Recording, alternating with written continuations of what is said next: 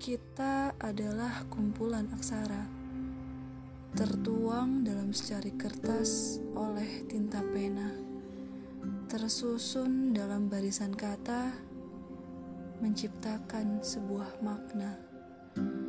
Meski spasi memberi jarak pada kita, kisah yang tertulis bermula dari dua kata, aku dan kamu saja walau kadang dia terselip di antara panjangnya paragraf.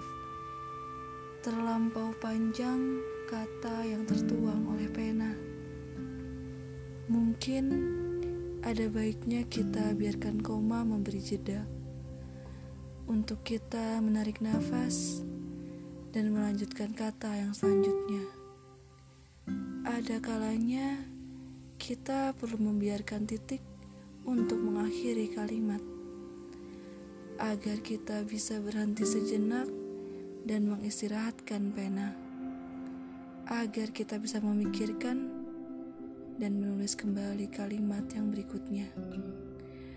Ada kalanya juga kita membiarkan titik mengakhiri paragraf, agar kita bisa menuliskan kata pada alinea yang berikutnya.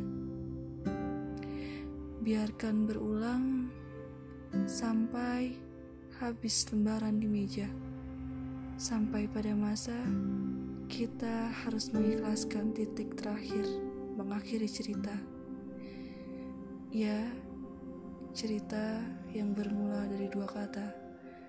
Aku dan kamu tanpa ada dia.